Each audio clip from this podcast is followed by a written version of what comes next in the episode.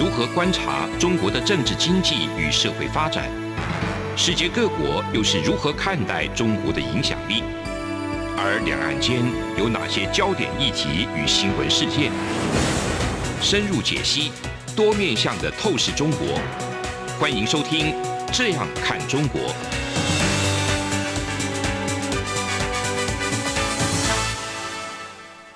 各位听众您好，您现在所收听的是中央广播电台的《这样看中国》节目复查时间。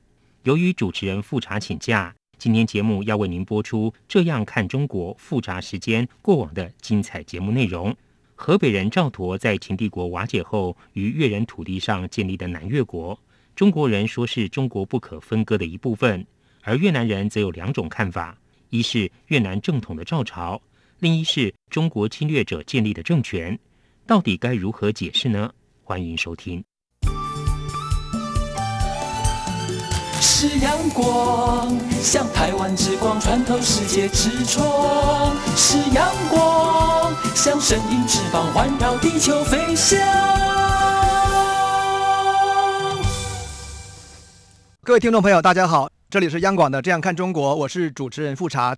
我们的节目稍微有点变化哈，我们有一个协助我的主持人或者主持副理赖小哥，赖小哥跟大家打个招呼吧。各位听众朋友，大家好，我是赖小哥。好，那我们今天这个讲的话题是什么呢？就是呃越南史跟中国史比较交集或比较纠缠的一部分，探讨的是一个在秦汉时期有一个国家叫南越国，那这个南越国到底是属于越南还是属于中国的问题？你觉得属于哪个国家？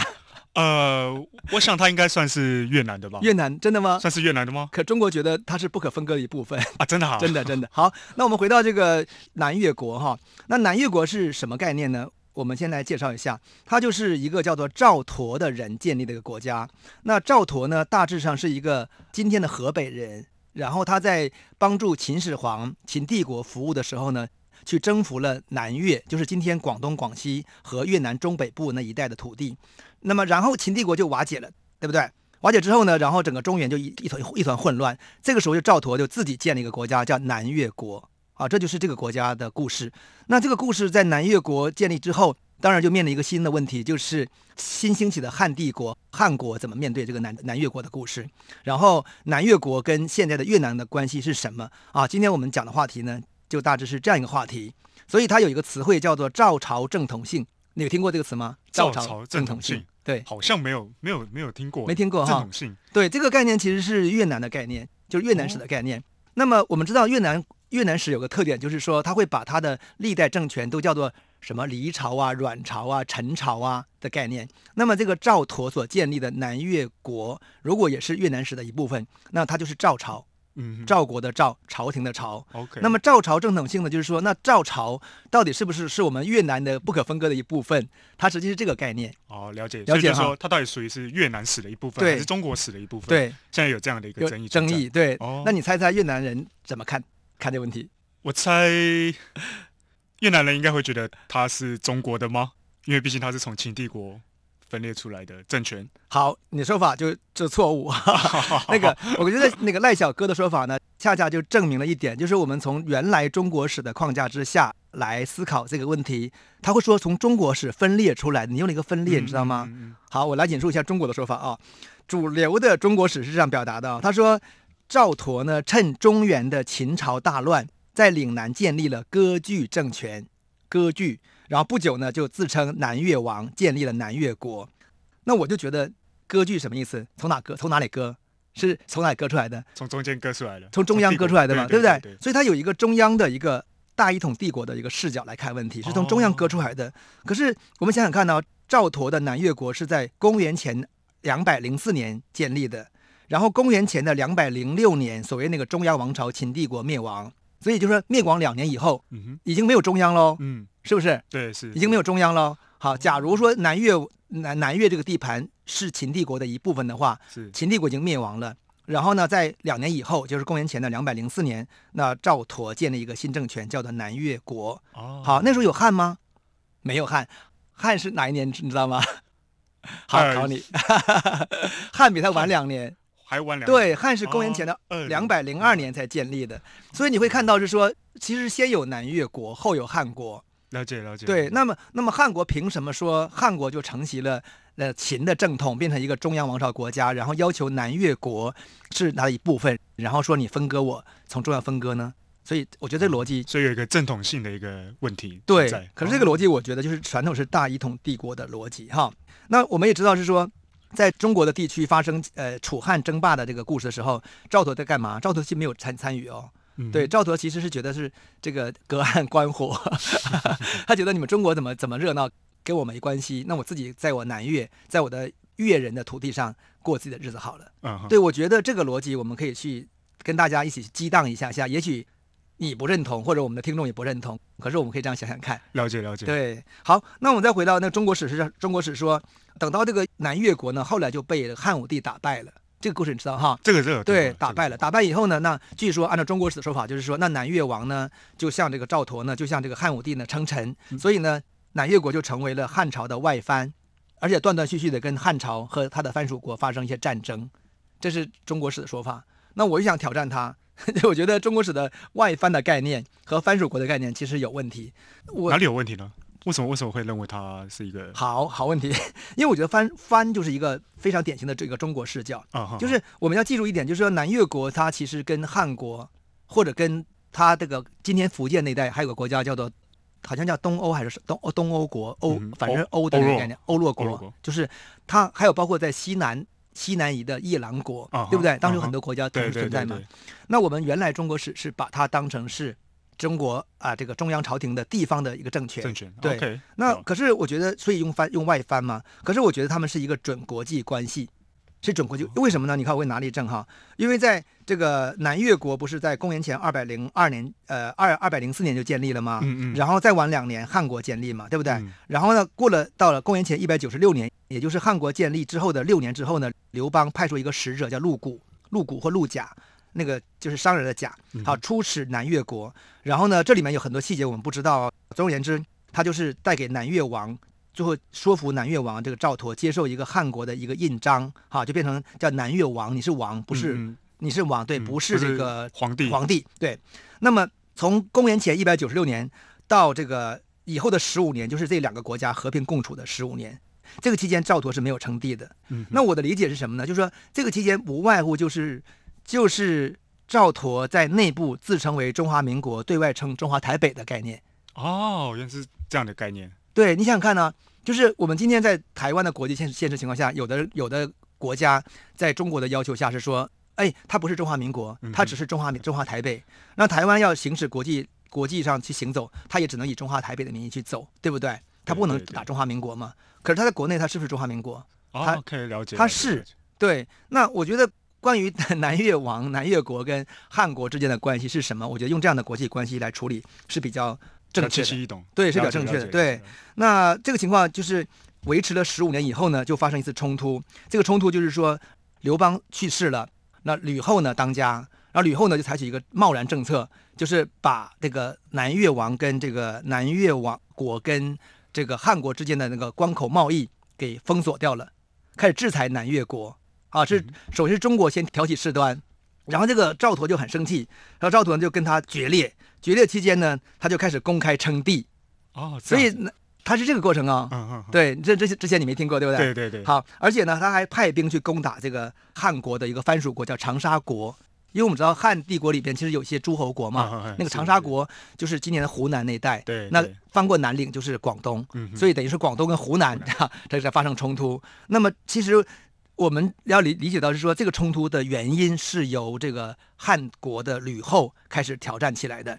他那个，然后那吕后当然不服气嘛，吕后就派兵打他，结果呢，始终没有打到南岭以南，所以这个时候呢，南越国的气势就大涨，然后整个南方那些国家，包括夜郎国，包括像这个还有这个福建那个国家，我名我名字忘掉了，就叫就闽越，叫闽越，闽越，他就纷纷的就是加入到南越国主导的一个联盟体系，所以那时候他们构成一个联盟哦，可是这个联盟呢，我们按照中国的史书。就把它变成说说他们说他们臣属于南越国，其实不是臣属，就是一个国家与国家的联盟的概念。这是一个多国体系的。对，是一个多国体系。那我觉得这才是我们理解到那个真正的一个东亚的一个东亚的国家政权之间的一个关系。哦。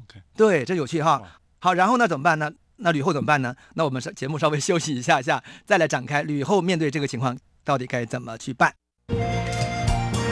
是阳光，翅膀打开了世界之窗；是阳光，翅膀环绕着地球飞翔。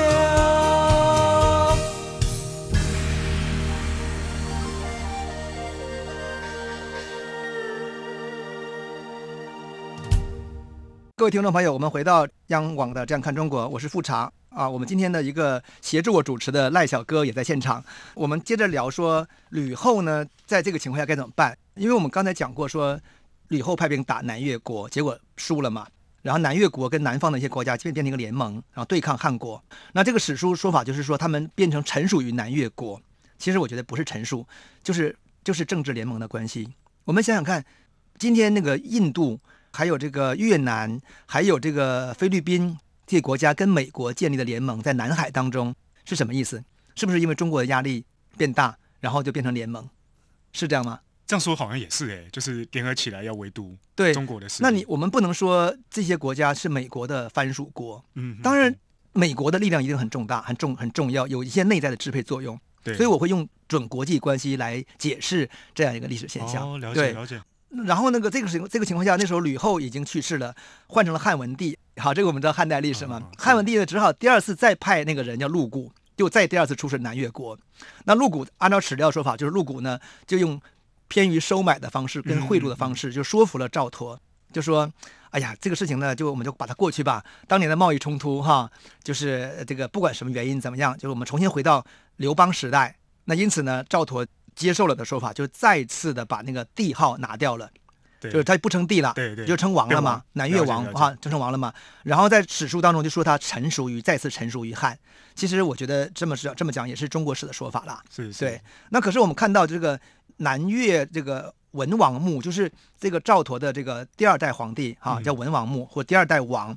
我们在后来在广州有出土这个南越文王的坟墓，竟然里面看到一个金印。这个金写什么？写文帝行玺，文帝，哦、他用的是帝哦，是用皇帝的。所以你看，他对外他说他是，他对外他说我是中华台北，是，可他对内说我是中华民国，国你明白意思啊？了解了解。对，我觉得这就是最有趣的地方哈。那这个南越国一直到什么时候才彻底的在汉代被汉国征服呢？就是到汉武帝时代，就是公元前的一百一十二年。之前，他都这样维持着一个自治的独立的存在。那这个自治的独立的存在，在整个中国史书当中就被当成是一个割据状态，因为呃，或者是说呃，臣属状态，臣属于臣属于汉的状态。那么，他也跟当时的闽越国呀、周边的其他国家有非常复杂的这样的一个外交关系，而且跟当时的汉国或者当时的中国也拥有非常复杂的外交关系。他的有一个王的老婆是中国人。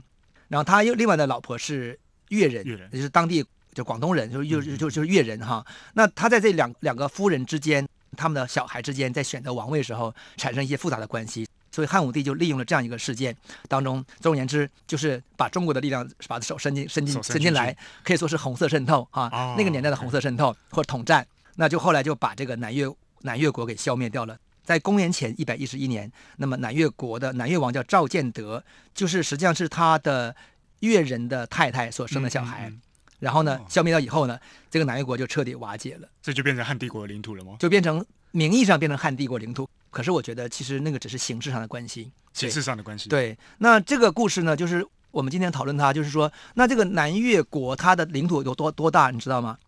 呃，刚才刚才富察有提到，对。是现在的两广，广东、广西，再加越南的中北部，中北部。对，它到了中部再偏一南一点点。嗯嗯。所以它其实，所以今天的越南既然已经存在了，那么怎么面对这个南越国，也曾经跟它的领土有交叠的历史？对，对不对？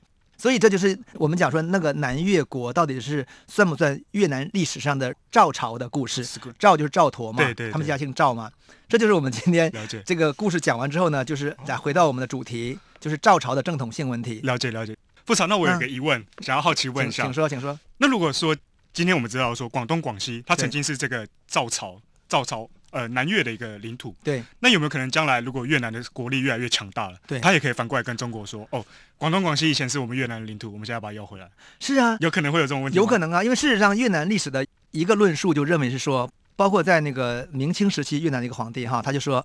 哎呀，我们当年这个就是虽然我们越南历史上也出了很多明君贤主了哈，是是可是呢，我们很遗憾的是，我们并没有收复到我们的两广的失地啊。他把两广就是广东、广西当成是他们的越南的一部分。了解。那我们当然从文化来看，两广跟越南的关系是更近还是更远？其实蛮近的，应该是蛮近的。其实蛮近的，其实蛮近的。对，所以我觉得这个部分就是很有趣哈。那好，那我们回到说，到底这个南越王在越南史的脉络当中是如何呈现的？这个我做了一个资料的梳理哈。我们看到就是在越南史的陈朝的时候，我问你，陈朝 对应的是中国史的哪个朝代？你知道吗？呃，陈朝，我猜，呃、猜猜，让我猜猜。对，因为我知道陈朝有个很有名的大将叫陈国俊，嗯，陈清道。对，那因为他是抗元名将，哦，对，所以我猜应该是面对元帝国。对，元帝国没错，就是陈朝的这个呃，对应的是中国的元帝国时代哈。他有一个历史学家叫黎文修。黎姓黎的黎，也有人写成李文修，但是只是一个发音了。他写一本书叫《大越史记》，《大越史记》就是你是大明、大清，我是大越；你是大元，我是大越啊。《大越史记》这个“史记”就是司马迁的《史记》这个字，它的编撰年代是一二七二年。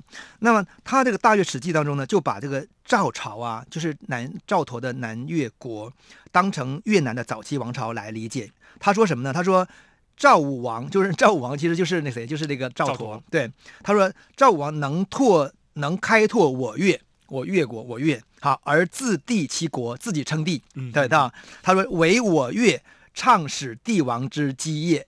你看，哇，就是元朝时期的元朝时期的这个越南史的学者黎文修是这样看的哦。然后等到又有一个后黎朝有个学者叫做吴世廉，他写了本书叫《大越史记全书》，都是大越哦。请问后黎朝对应的中国哪个朝代？这个。我知道，因为 我曾经到越南旅行过。OK，越南河内有一个很有名的叫做还剑湖，嗯，就当年是后黎朝的开国君主黎利，对，就是他有跟神龟借了把剑，对，要去跟中国的军队对抗。对，对，那哪个？那我记得那个时候我在呃那时候那边介绍读到是明帝国。明帝晚期，对，明帝晚期，对，对他那那个时间差不多就是在明帝国晚期跟清代的初期的时间，哈，这样一个时间。那他的呃也编那本史书叫《大越史记全书》，然后他是说赵氏就是赵佗嘛，赵氏一失其首，就是他一旦失去他的土地的时候呢，他说国王统绝，就是统就正统性嘛，国统嘛，嗯、他说我们越的国统就没了。你看啊，所以他认为是说赵朝的兴亡是跟越南的国统是息息相关的，这是。我们从越南史的角度看的史料，可是你是不是觉得很熟悉？就是觉得说，哎，怎么越南这些越南的史学家所写的这个书的观点，好像跟中国是很像，好像是挺像的，是挺像，对，对不对？其实就是如此，因为我们知道像《大越史记》这种书，其实就是越南的儒家知识分子，哦，越南受到中国史影响，儒家士大夫他们仿照中国史的这个体例啊所编的这样的书，所以他们被认为是越南的第一本正史，就是《大越史记》。那么。你知道传统中国史书的特点就是它强调正统性的传承，是是啊，从这个赵朝啊传到什么朝，对，要一个一代往下，我们唐宋元明清，法统的概念。对，哎呦，越南史如果这样编的话，什么黎陈陈黎阮什么之类的，对我也不太熟，你也应该也不太熟吧？我们真的没有很熟越南史哈。是是是。对，总总而言之，就是说他们越南史也有一个正统性传承的概念，就是认为是说他这个南越国就是越南史不可分割的一部分。可是当时呢，也有。就是在古代的时候呢，也就是在他们的明清之际，其实也有不同的学者不同看法。他们认为说，这个赵佗并不是这个越南的王朝，而是中国来自中国的侵略者。哦，对，这个人叫做吴石氏啊，叫吴石氏。所以你可以看到说，其实还有这种不同声音。但是不管如何，这种声音在整个十九世纪之前其实很少的，都会认为说南越国就是越南不可分割的一部分，是这个王朝。可是到了二十世纪以后呢，整个观点就大翻转。他们就认为是说，整个南越国就是来自于中国的侵略者，是侵略我大越的一个国家、一个政权，是中国史侵略越南史的开端。好，那我们节目到到这里稍微休息一下下，我们节目的后半段再去讨论下一个问题。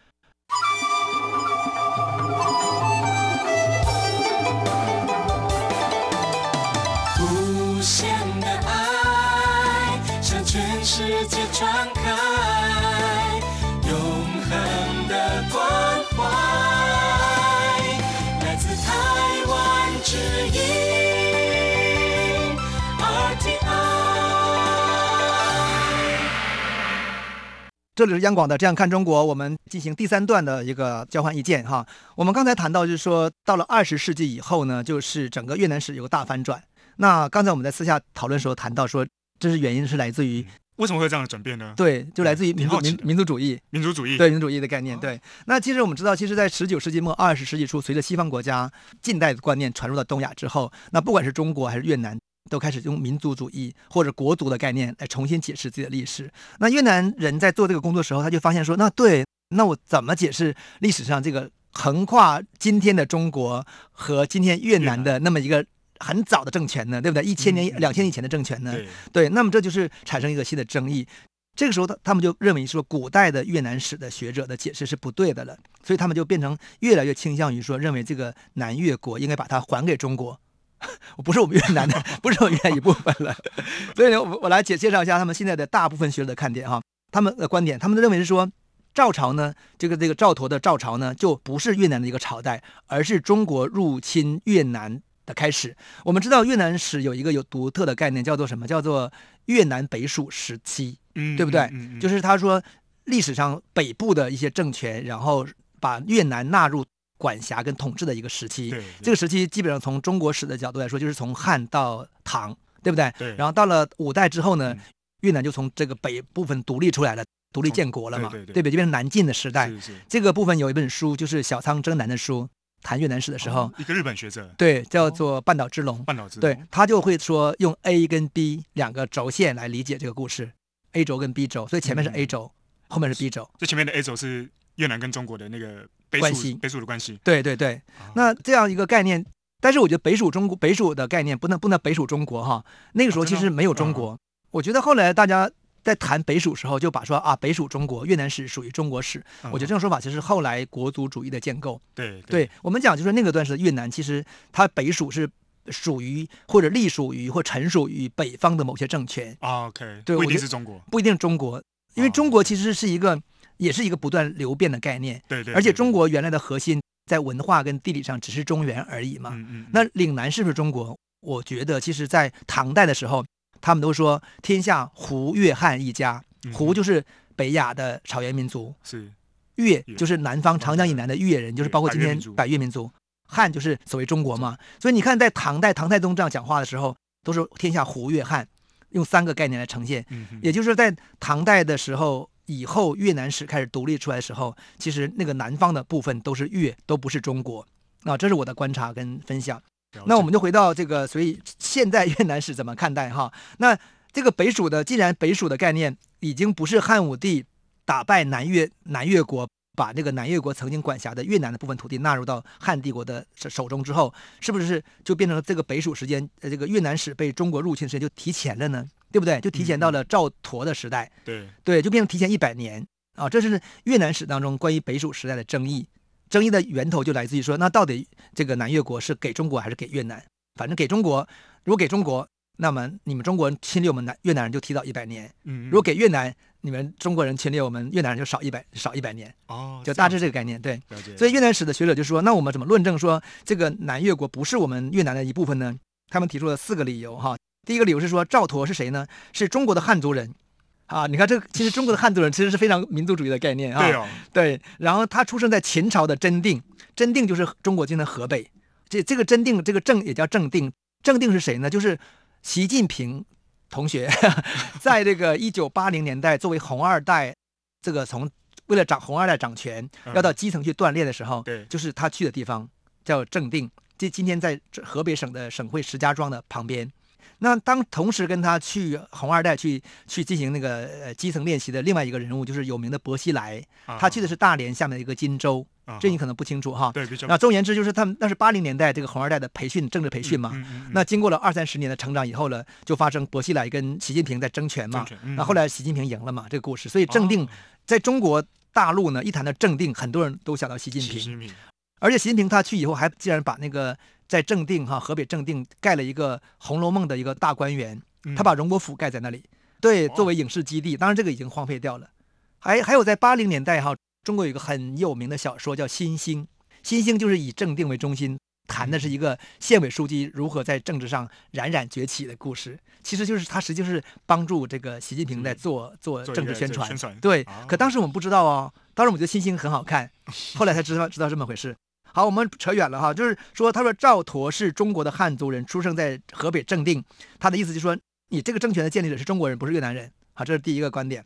第二，他说赵佗是秦朝的将领，所以他侵略我们越南啊，而且还兼并了我们越南的这个欧越国。呃，那个欧越那个当时是在今天的红河三角洲，角洲对，有一个地方的，哦、应该它算是部落联合体的概念，对不对？它不算是那种非常像，还不算是一个王国的概念，对，还没到王国概念。但但是他他们已经有一个有一个体系了。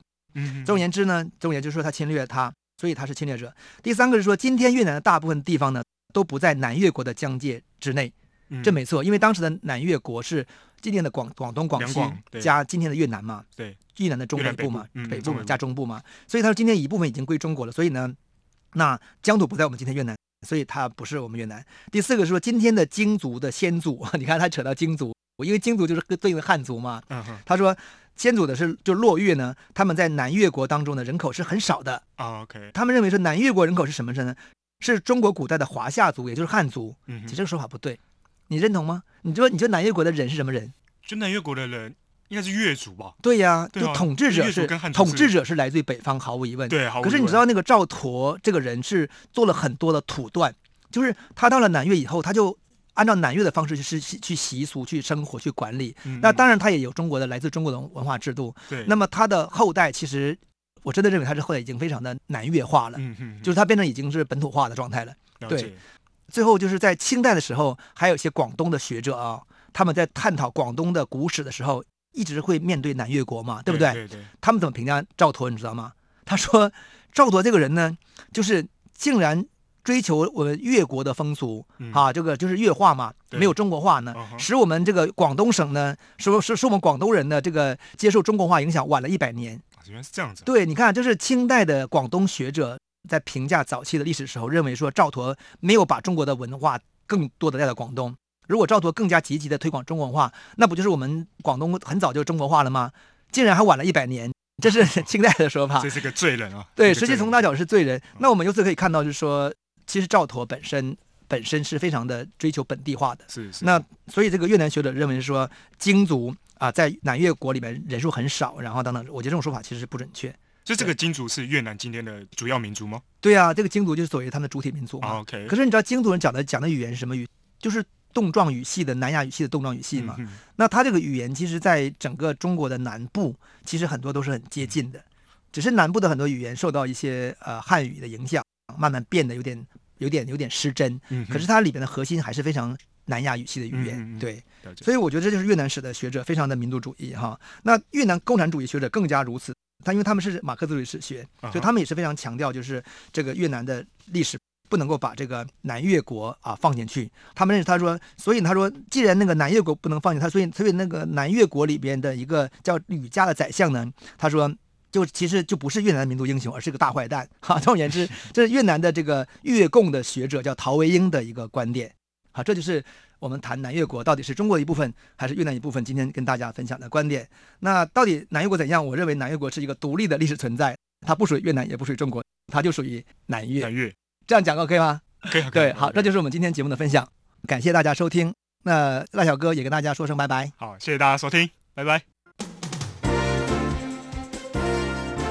从两岸、国际、历史、文化与财经等角度透视中国的。